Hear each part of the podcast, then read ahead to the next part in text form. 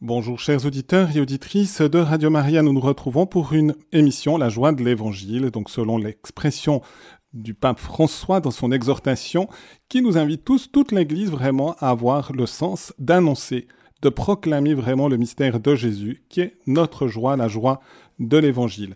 Et ce matin, j'ai la joie d'accueillir en studio Marie-Antoinette Lorvitch. Bonjour Marie-Antoinette. Bonjour et Malika Schaeffer. Bonjour Malika. Bonjour.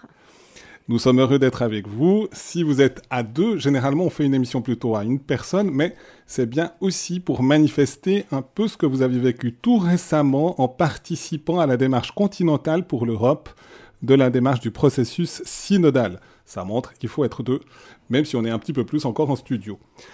Et je vous invite à nous mettre en présence du Seigneur par la prière et je passe la parole à Malika pour nous dire un peu quelle prière aussi a été choisie qui presque s'imposait.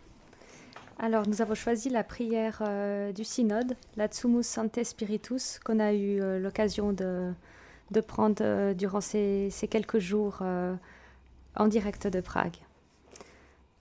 Nous voici devant toi, Esprit Saint. En ton nom, nous sommes réunis. Toi, notre seul conseiller, viens à nous, demeure avec nous, daigne habiter nos cœurs. Enseigne-nous vers quel but nous orienter, montre-nous comment nous devons marcher ensemble. Nous qui sommes faibles et pécheurs, ne permets pas que nous provoquions le désordre. Fais en sorte que l'ignorance ne nous entraîne pas sur une fausse route, ni que la partialité influence nos actes. Que nous trouvions en toi notre unité, sans nous éloigner du chemin de la vérité et de la justice en avançant ensemble vers la vie éternelle. Nous te le demandons, à toi, qui agis en tout temps et en tout lieu, dans la communion du Père et du Fils, pour les siècles des siècles. Amen. Amen.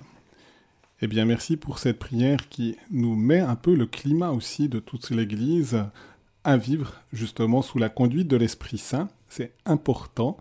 Et en effet, se laisser guider par l'Esprit Saint, c'est l'essentiel de notre vie, mais c'est aussi sans aucun doute l'essentiel aussi d'une démarche synodale vécue en plénitude dans une communion à Jésus.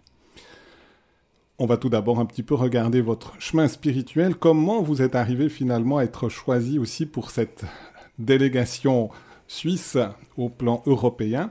Et je me tourne d'abord un peu vers euh, Marie-Antoinette. Alors, euh, je, vais vous raconter un tout petit peu mon petit parcours euh, de foi. Donc, je suis née dans, dans, dans une famille euh, chrétienne, catholique, euh, pratiquante. Ma maman était très croyante, mais j'ai eu une enfance assez difficile, ce qui a, ce qui a fait qu'à l'adolescence, j'ai plutôt quitté, quitté le Seigneur. En tout cas, j'avais décidé à 18 ans de dire bah, maintenant, c'est moi qui prends ma vie en main et, je vais tout changer. Alors c'est vrai que ça a été ensuite euh, une vie d'abondance matérialiste, euh, remplie de voyages, de, belles choses. Et, euh, mais les difficultés sont revenues dans ma vie et, à un certain moment, j'ai vraiment crié vers le ciel en disant Est-ce que Dieu, est-ce que tu existes? Est-ce que tu es là? Et, j'ai commencé un parcours. Alors, je ne le savais pas vraiment. Hein. Dieu m'a m'a pris là où j'étais dans, ma vie professionnelle, dans ma vie euh, amicale, etc. Et puis sans le savoir, alors que je ne savais même pas que je faisais un sacrement euh, de réconciliation, euh, du jour au lendemain, toute ma vie a changé. Et là, c'était il y a 20 ans.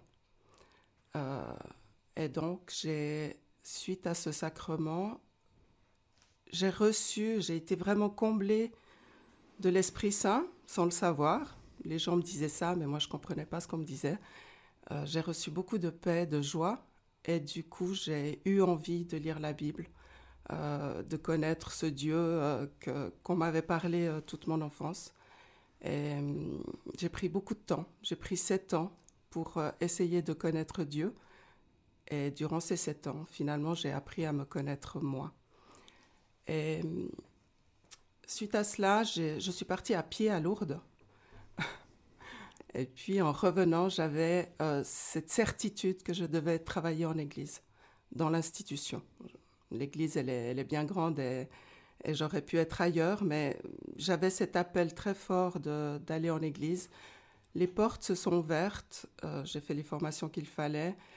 Et, lorsqu'on m'a montré un peu le schéma de l'église vaudoise, euh, je vous jure, c'était comme si une lumière éclairait ce fameux département solidarité. Pour moi, c'était une évidence. je devais travailler dans ce département.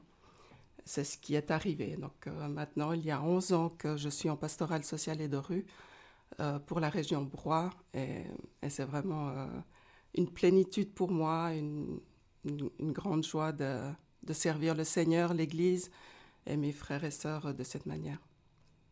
Vous arrivez à nous dire en quoi consiste concrètement finalement cette responsabilité dans la pastorale de rue, parmi les plus souvent les plus pauvres, les plus déshérités, et peut-être jusqu'où aussi votre propre expérience personnelle t'a guidé vraiment de, cette manière-là? À vrai dire, quand j'ai rencontrer le Seigneur, ce que j'ai compris euh, ou perçu, c'est que Dieu m'aimait. Et Dieu m'aimait comme j'étais, avec euh, tous mes travers, mes qualités. Et, euh, et c'est comme si j'avais reçu, je le dis avec des mots, mais je ne pouvais pas le nommer à l'époque, cette mission de dire, ben, va vers les autres, regarde-les comme je t'ai regardé.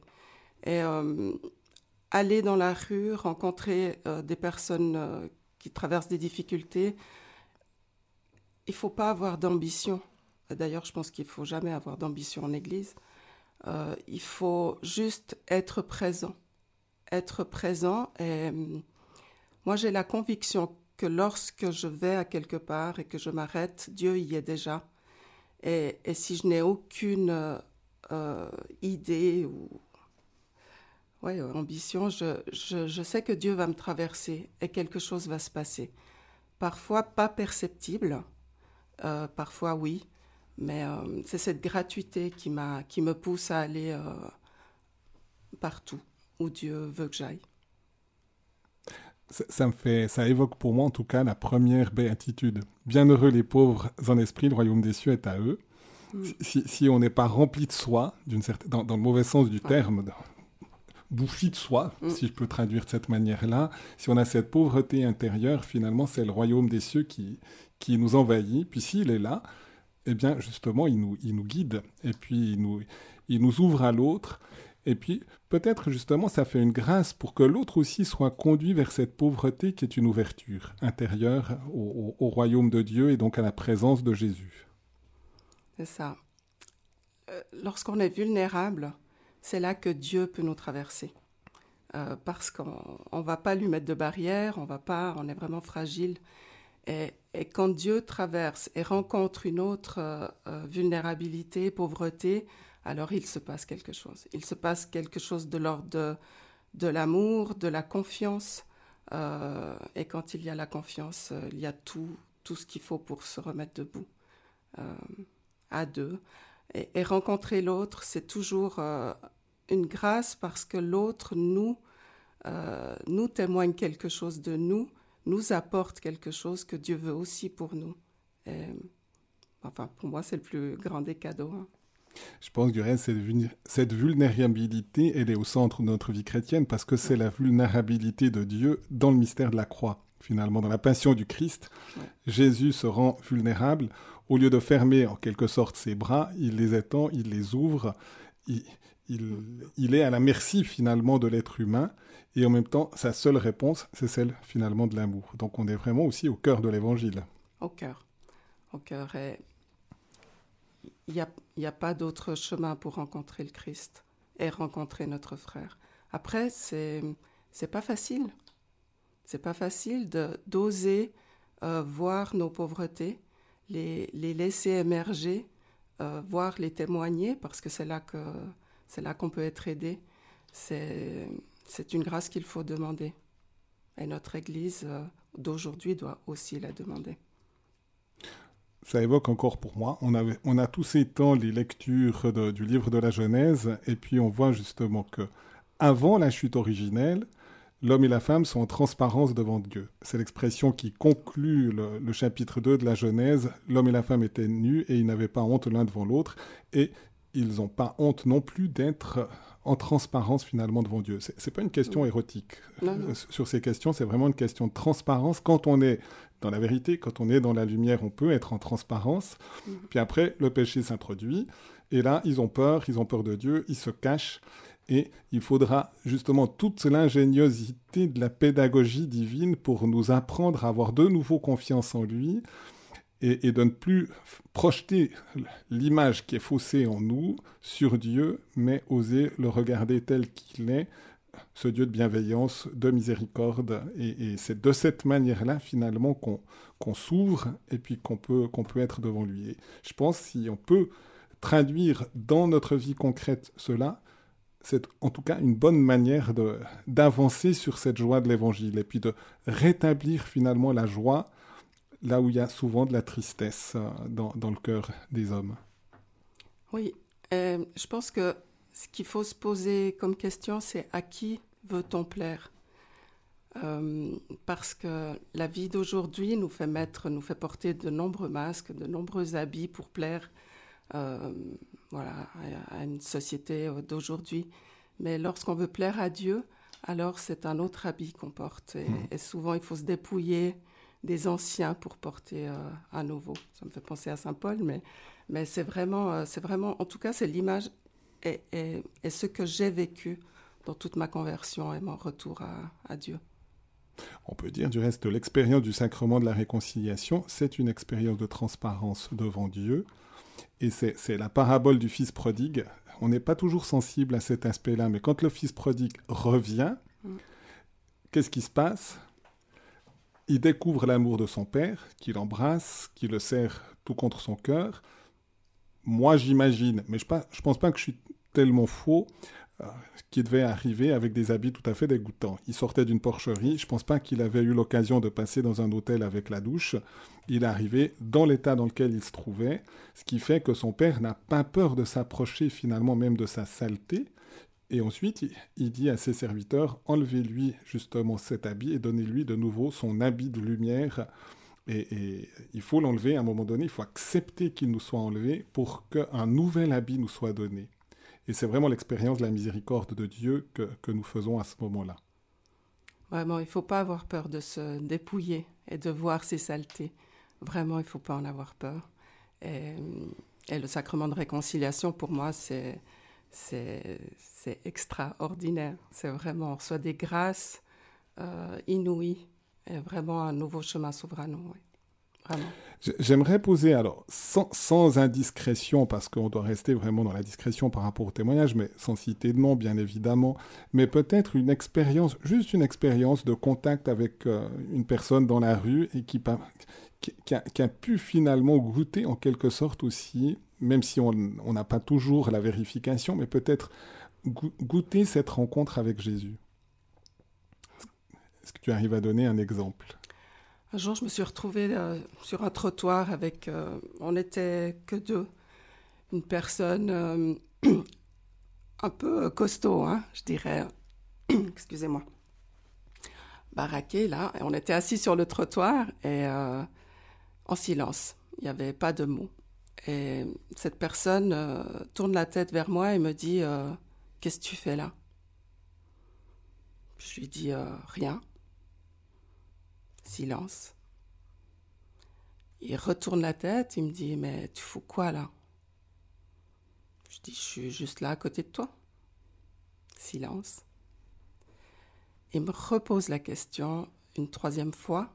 Et là, spontanément, j'ai pas réfléchi, je lui dis Moi, je suis là parce que je t'aime. Il s'est levé et il est parti. J'oublierai jamais ce moment. Vraiment, c'était. Euh, un moment suspendu, euh, pas réfléchi, mais il s'est passé quelque chose. Alors voilà, c'est de l'ordre de, on peut pas, c'est pas matériel, mais il s'est vraiment passé quelque chose d'important. Et je crois que c'était l'essentiel. Il n'y a pas d'autre mot dans le service euh, à Dieu. C'est d'aimer l'autre et d'oser le dire. ça mérite un petit instant de silence.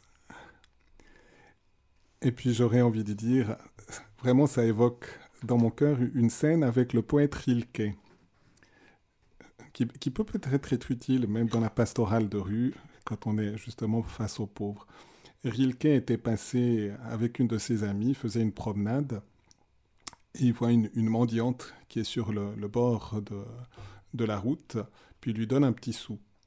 Il continue avec euh, son ami, et son ami lui fait un peu des reproches en disant Mais tu sais, c'est peut-être. Euh, peut-être purement artificiel, etc. Et puis, sans rien dire, on sent que c'était plutôt un regard de reproche par rapport à son ami. Puis le lendemain, l'ami revient il lui propose de nouveau une, une promenade, et puis au cours de la il part à la promenade, et puis il avait une rose dans la main. Et son ami se dit, ben, il va m'offrir la rose en cours de promenade, et puis il n'offrait pas la rose. Ben, ça sera un petit peu plus tard qu'il va me l'offrir. Et puis d'un coup, Rilke est arrivé de nouveau devant la même femme qui était au même endroit en train de, de mendier. Et cette fois-ci, il s'est approché de la femme et lui a offert la rose. Et la femme s'est levée et elle est partie les yeux pleins de larmes. Parce que finalement, c'est vrai, on peut donner un sou, ça peut être un signe de, aussi d'amour, c'est sûr, mais la rose, c'est symbolique, c'est vraiment aussi de dire je t'aime finalement à travers ce signe. Et c'est pour ça que la femme a été bouleversée et ça a permis à l'ami de Rilke de vérifier que finalement cette femme était vraiment de nouveau une pauvre qui accueillait finalement un geste d'amour. Oui, et il y en a beaucoup.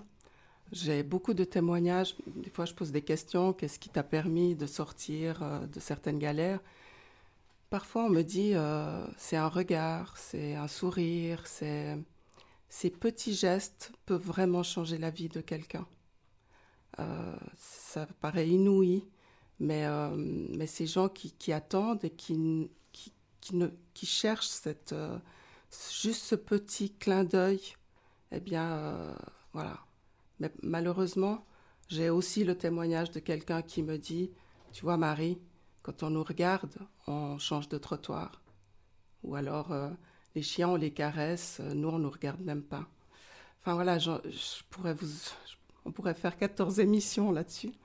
Mais euh, en tout cas, euh, pour moi, dans mes 11 ans de pratique, j'ai vu des résurrections. J'ai assisté à des résurrections. Euh, et pourtant, ce n'était pas l'objectif, mais j'en ai vu. C'est peut-être juste une invitation aussi pour les éditeurs, finalement, à porter dans la prière aussi ce ministère auprès des plus pauvres, pour que, parce qu'on a besoin justement de la communion, de la communion des saints, de la la communion de prière pour que ça porte aussi ses fruits, pour qu'on trouve l'attitude juste, la parole juste, le regard juste, pour que finalement les personnes aussi soient relevées. Merci Marie-Antoinette. Je me tourne vers Malika et puis je lui demande euh, même exercice, mais ce n'est pas un exercice, c'est aussi de, de, nous aider à comprendre aussi voilà, comment tu es arrivé à, à cette responsabilité en Église. Alors moi, je suis née dans une famille riche de, culture. Donc euh, mon papa est d'origine tunisienne, ma maman euh, est suisse. Donc j'ai été euh, baptisée jeune enfant. Et à l'âge de 11 ans, j'ai poursuivi mon chemin de foi. Donc voilà, j'ai poursuivi en église. et puis j'ai toujours été intéressée par la question de la religion, en fait. La religion par rapport à l'être humain. Pourquoi l'être humain croit? Par quel mécanisme? Depuis le, voilà, le début des temps, les hommes croient en quelque chose. Bah, y a, on a vu, il y, a eu les polythéismes, il y a eu les monothéismes. Et donc, c'est toujours des, des questions qui m'ont toujours fascinée. Donc, euh, j'ai commencé euh, un cursus en fait en, sciences des religions à l'université de Lausanne. Donc, j'ai eu euh, l'occasion et l'opportunité d'étudier en fait les religions sous différents aspects, à la fois sociologiques, anthropologiques, psychologiques. En parallèle, j'ai toujours gardé, euh, bah, j'ai toujours gardé la foi. C'est vrai que parfois, quand on questionne beaucoup de choses sur les religions, on, a tendance peut-être à relativiser beaucoup de choses. Mais voilà, j'ai toujours gardé la foi. Et puis, euh, à la fin de mes études, donc à la fin de mon master, euh, je cherchais du travail. Et j'ai, je, je, suis tombée en fait sur, sur une offre d'emploi pour l'Église catholique dans le canton de Vaud pour, euh, pour gérer en fait la communication sur les réseaux sociaux, sur le site internet. Et je me suis dit que finalement, ça, ça alliait assez bien euh, ma conviction personnelle, ma foi personnelle et ce que j'avais étudié. Donc euh, voilà, c'est comme ça que je suis arrivée à mon poste actuel. J'ai envie, on, est presque dans l'actualité, l'actualité liturgique déjà, mais euh, on, avait le récit tout à l'heure de la Genèse avec l'alliance avec Noé. Et quand on regarde le catéchisme de l'Église catholique, j'aurai l'occasion de commenter un tout petit peu plus dans une catéchèse la, la semaine prochaine eh bien, on dit cette alliance reste toujours valable pour l'ensemble des nations, à l'exception des endroits où Jésus peut être entièrement proclamé. Et de dire, eh bien, comme il y a encore des régions où Jésus n'a pas été proclamé, l'alliance reste toujours présente. Et finalement, c'est cet arc-en-ciel, je l'ai commenté dans ce sens-là tout à l'heure, c'est cet arc-en-ciel qui fait le pont quelque sorte entre le ciel et la terre, et cet arc-en-ciel, c'est le Christ déjà, mais qui peut être entrevu sans être reconnu, toujours aussi. Et, on voit à travers ça, finalement, le, encore l'importance de la présence de Jésus et de s'approcher même des nations, du monde qui est parfois loin, même de Dieu, pour, pour le conduire vers cette alliance qui, qui est faite avec toute l'humanité aussi. Et là, on peut un petit peu entrer dans le concret de, ce travail aussi dans le cadre des médias. En quoi il consiste? Qu'est-ce que... Alors moi, je m'occupe euh, principalement du site internet et des réseaux sociaux. Donc tout ce qui est euh, communication plutôt digitale. Donc euh, dans le cadre de l'Église catholique dans le Coteau de Vaud, c'est vraiment de communiquer au mieux tout ce qui se fait au sein de l'Église tous les jours, que ça soit dans les paroisses, que ça soit dans les différentes pastorales, que ça soit euh, vraiment avec des bénévoles. Donc voilà, essayer de rendre compte de la multitude d'activités parce qu'il y en a vraiment beaucoup, beaucoup chaque jour, à toutes les heures du jour, presque toutes les heures de la nuit aussi, tout ce que l'Église euh, offre en fait et, propose. Euh, L'Église catholique Vaud est au service de toutes et tous aussi. Donc c'est d'essayer de, montrer que on, est là et de le communiquer de la meilleure des manières possibles. Et sur les réseaux sociaux, sur le site internet, ça demande une communication euh, peut-être un peu moins traditionnelle ou classique que ça pourrait l'être par, euh, par écrit. Donc c'est d'essayer d'adapter le, message et de le communiquer au mieux sur ces plateformes. J'aurais envie de dire, est-ce qu'on peut faire une petite éventail, par exemple, de, ce qui se vit et et finalement peut-être dans un deuxième temps la manière de le traduire, le mode de communication, peut-être d'arriver parce que il y a peut-être des auditeurs, c'est vrai, qui ont certain âge, qui qui qui sont pas nécessairement toujours sur les réseaux sociaux. Il y a peut-être des jeunes aussi qui nous écoutent et qui peuvent peut-être aller découvrir un peu ce qui se passe plus, plus facilement par, par ces modes digitaux.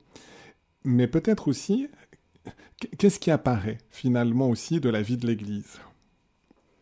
Bah, C'est vraiment de montrer la, richesse, mais c'est vrai qu'on ne communique pas la même chose euh, par écrit ou euh, voilà, sur, sur des plateformes digitales. Donc euh, sur les réseaux sociaux, on privilégie l'image avec des, des, textes assez courts. Donc il faut être assez...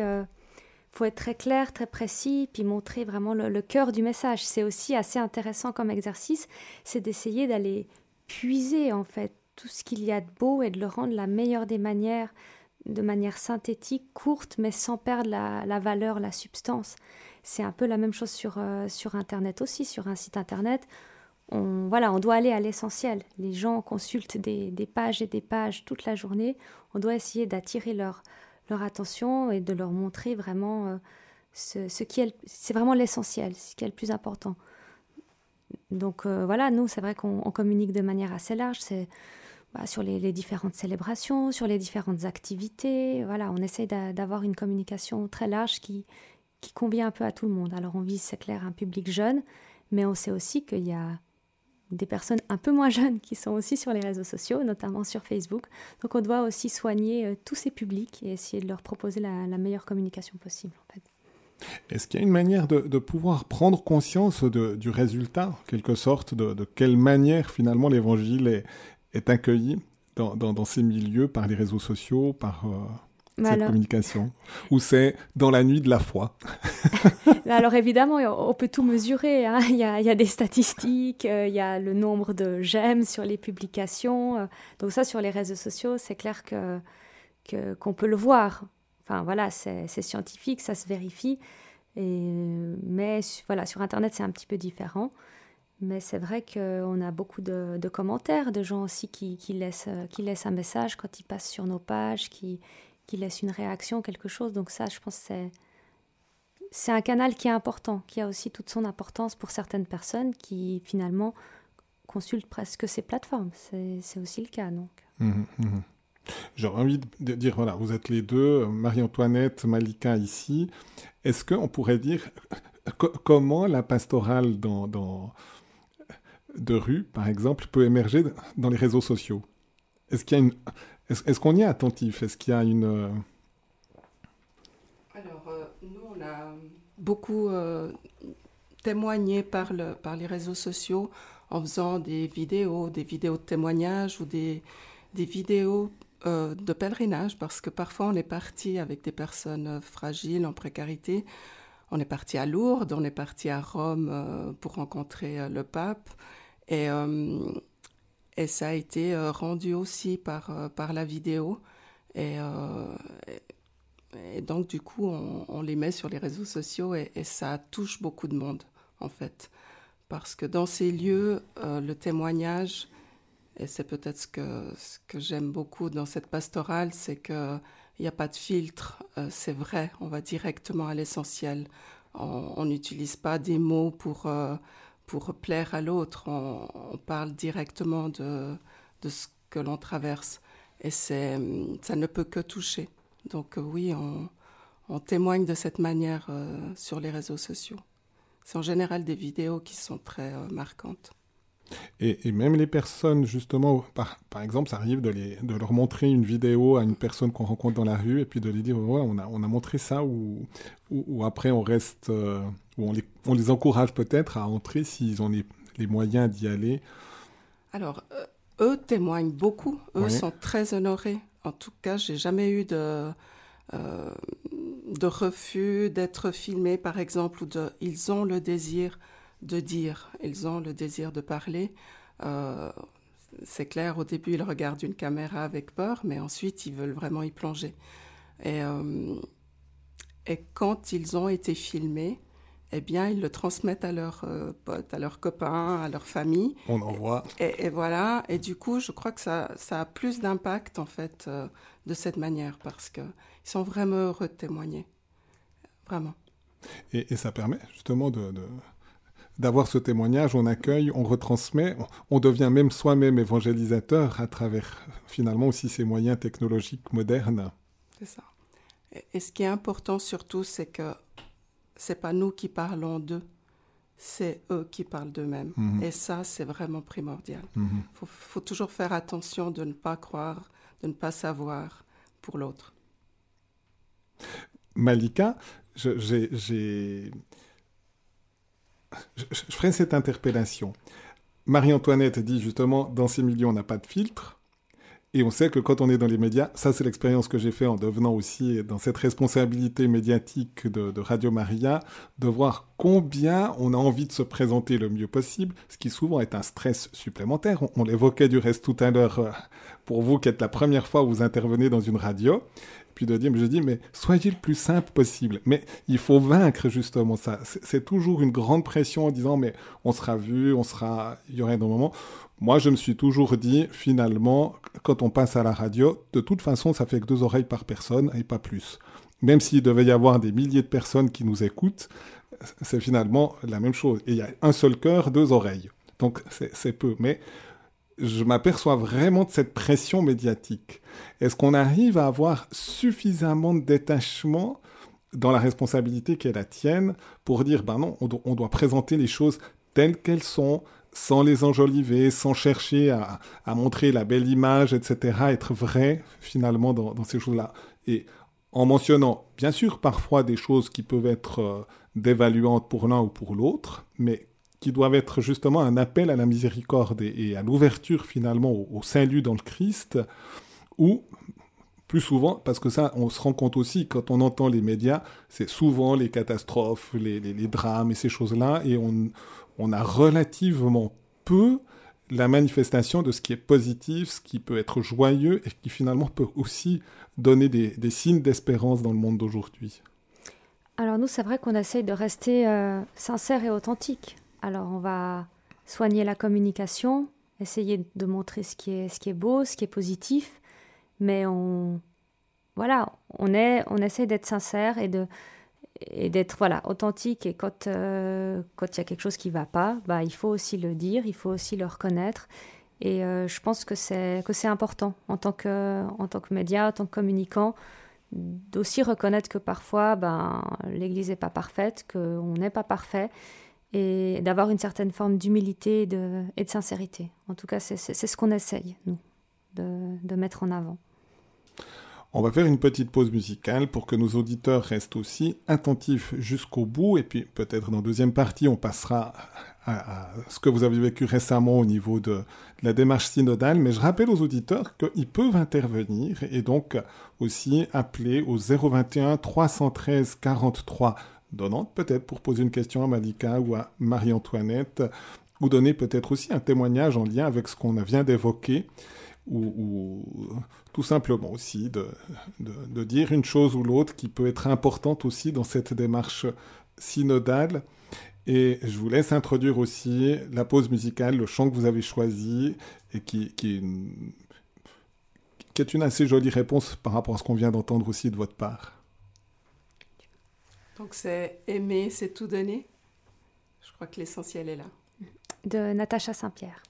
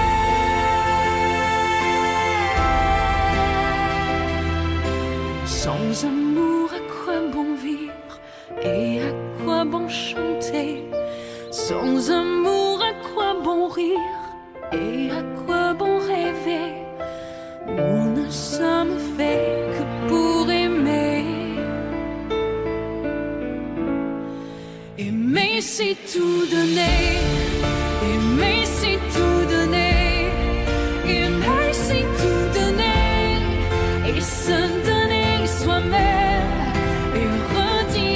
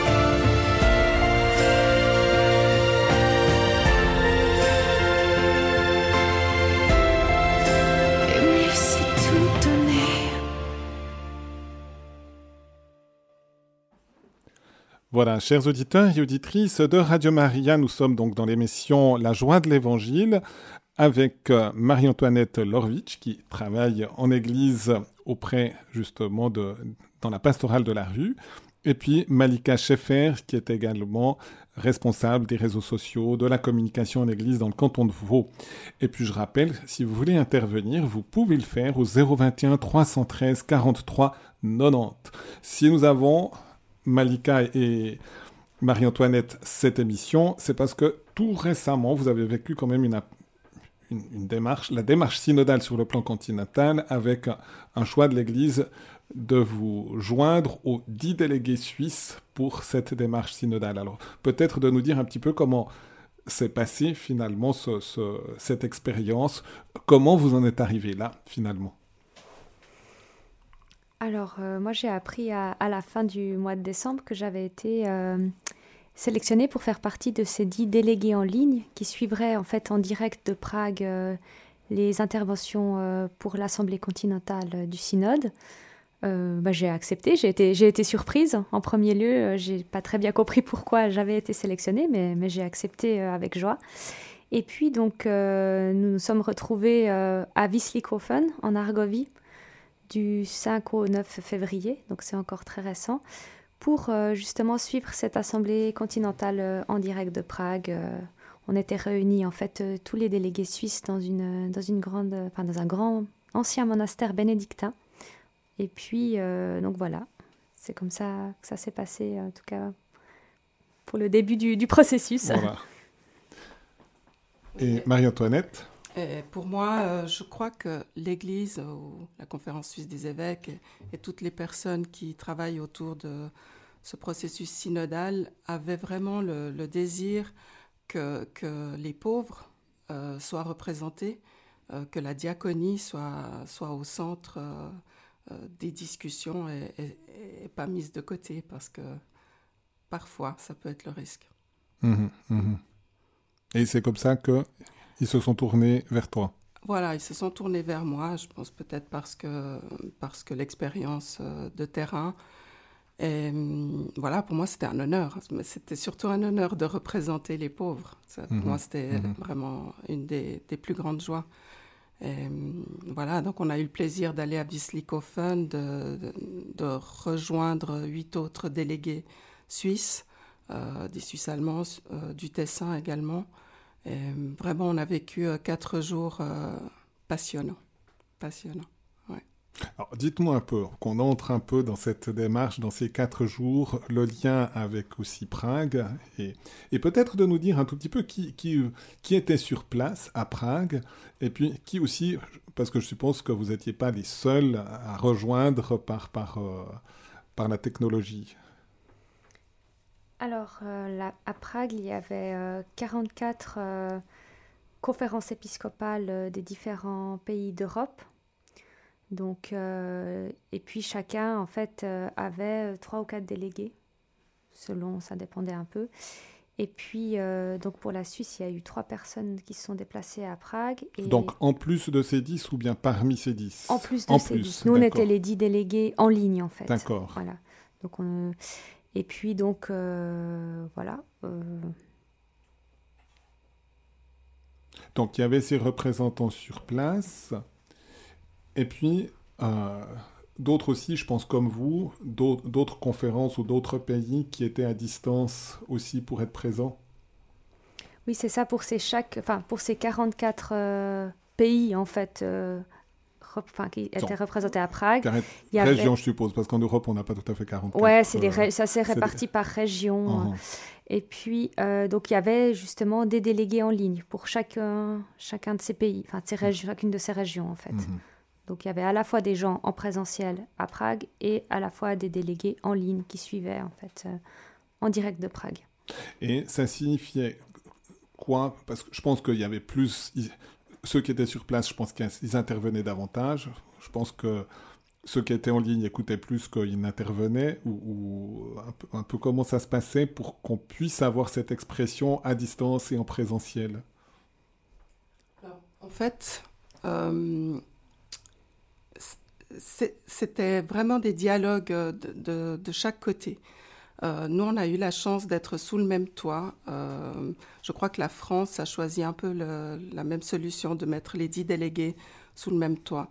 Donc une journée type, c'était, on se, donc on commençait par la prière, et puis les, les, délégués qui étaient à Prague témoignaient. Ils avaient, je ne sais plus, 5-6 minutes pour témoigner, pour donner un message. Donc nous, nous étions à l'écoute et euh, on écoutait pendant deux, trois heures euh, ces témoignages. Euh, on a découvert beaucoup de richesses, beaucoup de fragilité. C'était pour moi vraiment très, très intéressant. ensuite, après cette écoute, on était, nous, délégués online, reliés à d'autres délégués online d'Europe. On était répartis de nouveau dans des groupes de 10-15 personnes pour euh, s'écouter chacun euh, par rapport à ce qu'on avait entendu euh, le matin par les évêques ou par les représentants qui étaient à Prague. Et de cette écoute, on en faisait un, un texte qu'on envoyait à Prague. Et puis l'après-midi, on recommençait de cette manière. Donc euh, ça a été des allers-retours entre Prague, entre euh, les délégués online. Donc il y avait euh, une écoute mutuelle et un retour à chaque fois. Donc on, était partie prenante et, intégrée au processus en tout cas. Ça a permis une véritable, parce que c'est pas si évident de gérer, je dirais, à la fois la distance et le présentiel simultanément. En tout cas, moi, je me suis rendu compte au conseil presbytéral quand on les faisait à distance je suis peu actif. si je suis en présentiel, je suis assez actif. Mais, et, donc, c'est pas si évident, finalement, de, de trouver l'équilibre et puis finalement que vraiment il y ait l'expression de chacun avec une dimension authentique de communion. Ça, ça a permis quand même cela? Alors oui. Oui. Moi, j'ai vraiment trouvé que les témoignages étaient en vérité. Parfois, euh, c'était euh, choquant. Hein. on a entendu des choses qui nous ont tous bousculés, euh, touchés, etc. Moi, j'ai vraiment euh, entendu euh, des témoignages vrais. Mm-hmm. Dans, la première phase de, ce processus synodal, ça avait déjà été le cas. Moi, je l'avais fait avec des personnes en précarité. Et ce langage vrai, je l'ai retrouvé autant quand j'écoutais ceux de Prague que les personnes en ligne et puis les personnes qui étaient à Wislikofen, parce que dans les pauses, dans, les temps de repas, eh bien, on pouvait encore partager en vérité. Euh, tout n'a pas été lisse, euh, parfois oui, parfois non, mais euh, le fait qu'on puisse communiquer avec d'autres a fait qu'on, certainement, on vivait pas les mêmes choses qu'à Prague, mais, mais on les a aussi vécues par contre. Mmh. Malika, c'est le même sentiment Oui, vraiment, je trouve que l'aspect euh, à distance n'a pas empêché de, vivre ce processus synodal, d'avoir une, vraie démarche de partage, d'enrichissement mutuel. C'était vraiment très intéressant, à la fois dans les, petits groupes euh, linguistiques que en direct de Prague où on, écoutait vraiment les, différentes églises catholiques euh, des différentes régions c'était, c'était vraiment très riche. j'ai appris beaucoup de choses mhm. aussi. C'était très, très, très intéressant. Et euh, je pense que le, que le processus synodal a pu se faire malgré euh, la distance euh, et mhm. les différentes réalités aussi. Au niveau de ces différentes réalités, parce que je pense que c'est, c'est pas la même expression je dirais, l'expression, par exemple en Suisse ou, au Portugal ou en Espagne ou, dans les pays de l'Est ou, peut-être même justement en Ukraine ou en Russie, parce que normalement on doit avoir aussi ces, réalités et, on les voit, elles sont, différentes. Est-ce qu'on on arrive un petit peu à, avoir cette, cette richesse, à, en donner un tout petit mot? Comment cette richesse et en même temps peut-être cette difficulté aussi de faire l'unité de, toutes ces régions différentes, d'expériences d'église différentes? Bah, C'est vrai que c'est aussi beaucoup bah, déjà des réalités historiques euh, différentes. les, pays de l'Est ont une histoire qui fait qu'il bah, y a eu le, communisme pendant de nombreuses années, souvent juste après le, Concile Vatican II. Donc voilà, je, prends toujours l'exemple, je crois, de la Lettonie. Euh, ils ont eu le texte Vatican II dans leur langue il y a cinq ans. Donc mhm. c'est vrai que ça explique beaucoup de choses aussi.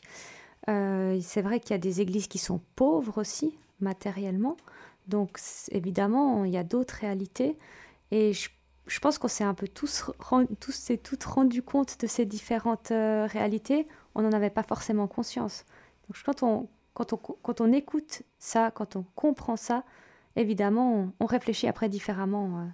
donc, ça, ça décentre de, de, nos préoccupations peut-être immédiates que telle ou telle chose à revendiquer absolument. Puis on se dit, bah non, la démarche synodale, on doit être deux ensemble. J'aurais envie de dire, il y a, deux, personnes, vous êtes deux maintenant. Ça peut être deux paroisses, ça peut être deux cantons, ça peut, ça peut être deux diocèses, ça peut être deux pays, ça peut être maintenant, après, par la suite aussi, plusieurs continents qui vont de nouveau élargir finalement une, une véritable vision et permettre finalement l'expression parce que c'est vraiment l'expression dans la démarche synodale du sensus fidei, donc un attachement de fidèles à la foi que nous recevons des apôtres aussi, et qui est, qui est une foi de toujours, mais qui doit se traduire finalement dans une réalité qui évolue toujours au, cours de l'histoire. Bah c'est vrai qu'on est un peu tous et tous arrivés peut-être avec nos, nos propres revendications. On veut défendre ça, on veut défendre tel aspect, on veut défendre telle chose. Et au fur et à mesure, en écoutant toutes ces réalités, tous ces témoignages, en cheminant aussi, euh, on s'est voilà, on s'est rendu compte que il y avait quand même quelque chose de commun qui, qui se dessinait et c'était c'était encourageant en fait. Euh, donc euh, c'est ça, j'ai trouvé très positif. C'est ça, une des conclusions à laquelle on est arrivé. Pardon. C'était vraiment de faire attention à, à, ne pas chercher une forme d'uniformisation mais bien une unité dans la diversité. Euh, il y, a, quelque chose de cet ordre-là qui, est vraiment important, toute cette diversité. Et euh, on va pas pouvoir, bien sûr, l'Église est universelle, mais il va falloir euh, trouver des, moyens que, que, chaque culture soit respectée, que chaque euh, comment on peut dire, rite ou pratique soit respecté par rapport au pays. Vraiment. Les, différences étaient telles. Pour moi, ça a été vraiment une grande, grande découverte. Mhm. Euh, et, et, l'important, c'est aussi de trouver le langage qui va nous réunir. Parce que l'évangile d'aujourd'hui peut être communiqué, euh, mais à chaque culture, à chaque pays, euh, là où il en est. Et ça, c'est vraiment euh, une approche qu'il faut, qu'il faut vraiment tenir très, très présente aujourd'hui. Je ne sais pas si, si ma, mon image est juste, vous allez me le dire par rapport à cette démarche, mais j'ai dit des fois, on pourrait avoir l'impression que le climat de revendication, c'est tirer la couverture à soi, puis on devrait plutôt offrir la couverture à l'autre. Mais en fait, par exemple, moi, je suis arrivée avec mes pauvres. Hein. je me suis dit, si personne parle des pauvres, je vais en parler. Et puis, en fait, en écoutant euh, bah, finalement les, les, revendications, les fragilités, les douleurs, on a entendu beaucoup de douleurs, surtout peut-être de l'Irlande. En tout cas, moi, ça m'a marqué, mm-hmm. euh, lié aux abus. Euh, on, on, est déplacé et on réalise que l'une n'est pas plus grande que l'autre, que c'est ensemble qu'on va, euh, qu'on va pouvoir avancer et continuer ce chemin vers Dieu. Mais hum, ça ne veut pas dire que c'est moins important aujourd'hui pour moi. Hein. Les pauvres restent le cœur, pour moi, le cœur de ma foi, le cœur de l'Église, le cœur, le cœur qui bat dans chaque baptisé en tout cas. Mais, hum, mais avec les autres, à l'écoute des autres. Ça, c'est le plus important. On, a finalement la réponse même dans l'évangile. Jésus nous dit, tu aimeras ton prochain comme toi-même. C'est normal que dans la responsabilité qui est la sienne, on dit, ben, ma préoccupation, c'est les pauvres, ma préoccupation, c'est le rayonnement de l'évangile dans les médias. Euh, et, donc, qu'on soit attentif à ça, mais en même temps, ça ne doit pas être un repli sur soi ou sur sa responsabilité, mais justement une possibilité finalement d'annoncer l'évangile et puis d'accueillir aussi la réalité de l'autre telle qu'elle est, avec ses joies, ses peines, si on veut faire une référence au Concile Vatican II, à Gaudium et Spes, joie et espérance, c'est finalement ça qui est, en cause. C'est ça. Mais il y a aussi un pas à faire en arrière, dans le sens qu'il faut réapprendre à écouter. Et écouter, ça veut dire s'arrêter. Pas vouloir aller trop vite, pas vouloir se donner des, des buts, euh, des objectifs. Il faut s'arrêter. Le premier jour, ça a été euh, un grand travail d'écoute. Et, et, c'est l'écoute qui nous a déplacés. C'est pas euh, le fait d'avoir des projets ou de revendiquer, c'est de s'écouter. Et, une vraie écoute nous déplace quoi qu'il en soit. Mhm. Malika, c'est aussi un peu la même euh, expérience? Oui, tout à fait. Et moi aussi, ce que j'ai, ce que j'ai vraiment retenu, c'est bah, la tension de l'Église entre comment euh, l'Église actuelle peut-elle être du monde, en fait. Enfin, elle peut être, dans le monde. Sans être du monde. Sans être du monde, voilà. Euh, comment elle peut délivrer un message dans le monde actuel, c'est vrai, qui est de moins, enfin de plus en plus sécularisé. Mhm. Donc euh, comment l'Église a encore sa place en fait dans le monde actuel? Comment on, peut lier la doctrine et la pastorale après? Comment on parle aux gens? Donc pour moi ça c'est des questions qui me tenaient beaucoup à cœur et que, qui ont été évoquées lors du synode.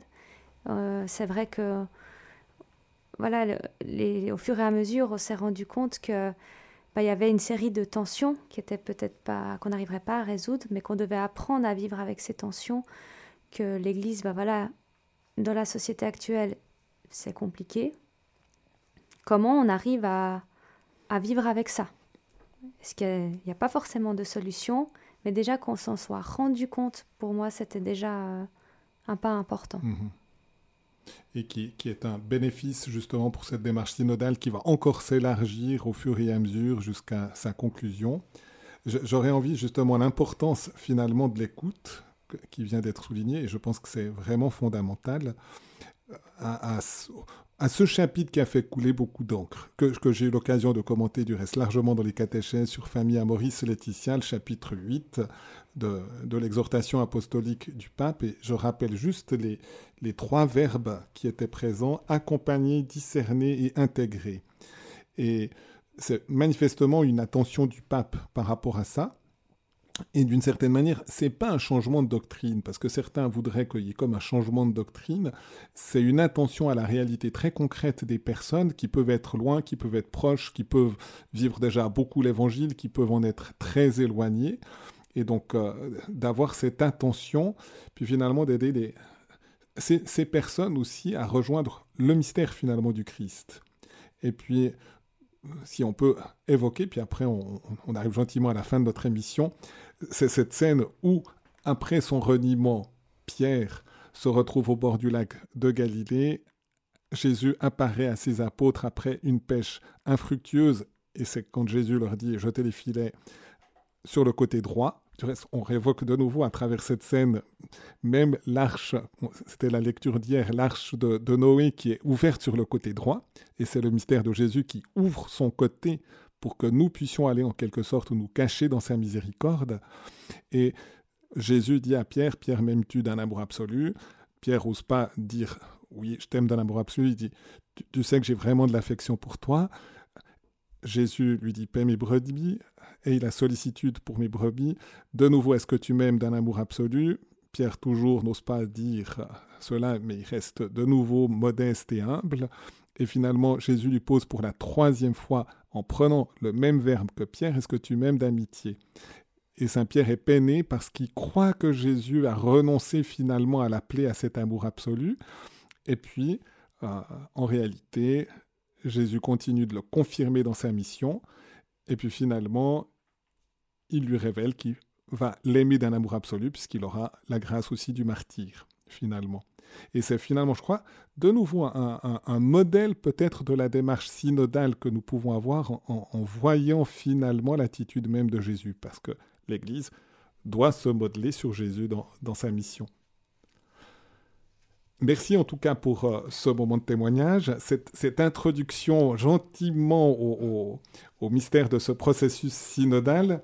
Et puis, je propose que nous nous tournions justement avec la prière qui conclut l'exhortation apostolique du pape François la joie de l'Évangile, qui est une invitation véritablement à l'évangélisation du monde d'aujourd'hui, à, nous tourner vers la Vierge Marie, en sachant que aussi par la communion à Marie, c'est un contact, une expérience avec le Christ ressuscité qui accompagne tout le processus de la vie de l'Église, de ce pèlerinage que nous avons à vivre ensemble.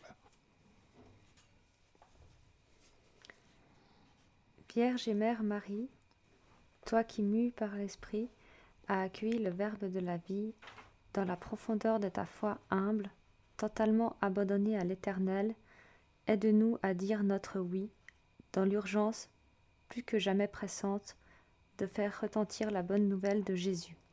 Toi, rempli de la présence du Christ, tu as porté la joie à Jean-Baptiste, le faisant exulter dans le sein de sa mère, toi, tressaillant de joie, tu as chanté les merveilles du Seigneur, toi qui es resté ferme près de la croix, avec une foi inébranlable, et as reçu la joyeuse consolation de la résurrection. Tu as réuni les disciples dans l'attente de l'Esprit, afin que naisse l'Église évangélisatrice. Obtiens-nous maintenant une nouvelle ardeur de ressusciter, pour porter à tous l'Évangile de la vie qui triomphe de la mort. Donne-nous la sainte audace de chercher de nouvelles voies pour que parvienne à tous le don de la beauté qui ne se ternit pas. Toi, Vierge de l'écoute et de la contemplation, Mère du bel amour, épouse des noces éternelles, intercède pour l'Église, dont tu es l'icône très pure, afin qu'elle ne s'enferme jamais et jamais ne s'arrête dans sa passion pour réinstaurer le royaume. Étoile de la nouvelle évangélisation, aide-nous à rayonner par le témoignage de la communion, du service, de la foi ardente et généreuse, de la justice et de l'amour pour les pauvres, pour que la joie de l'Évangile parvienne jusqu'aux confins de la terre et qu'aucune périphérie ne soit privée de sa lumière. Mère de l'Évangile vivant, source de joie pour les petits, prie pour nous. Amen. Alléluia. Eh bien, merci Marie-Antoinette, merci Malika de ce moment aussi d'échange, d'ouverture à, la vie aussi de l'Église dans sa dimension progressivement aussi universelle et, de ce témoignage aussi de, de, votre amour du Seigneur et de votre volonté d'apporter cette joie de l'Évangile. Merci à vous de nous avoir donné la possibilité d'en témoigner. Merci beaucoup.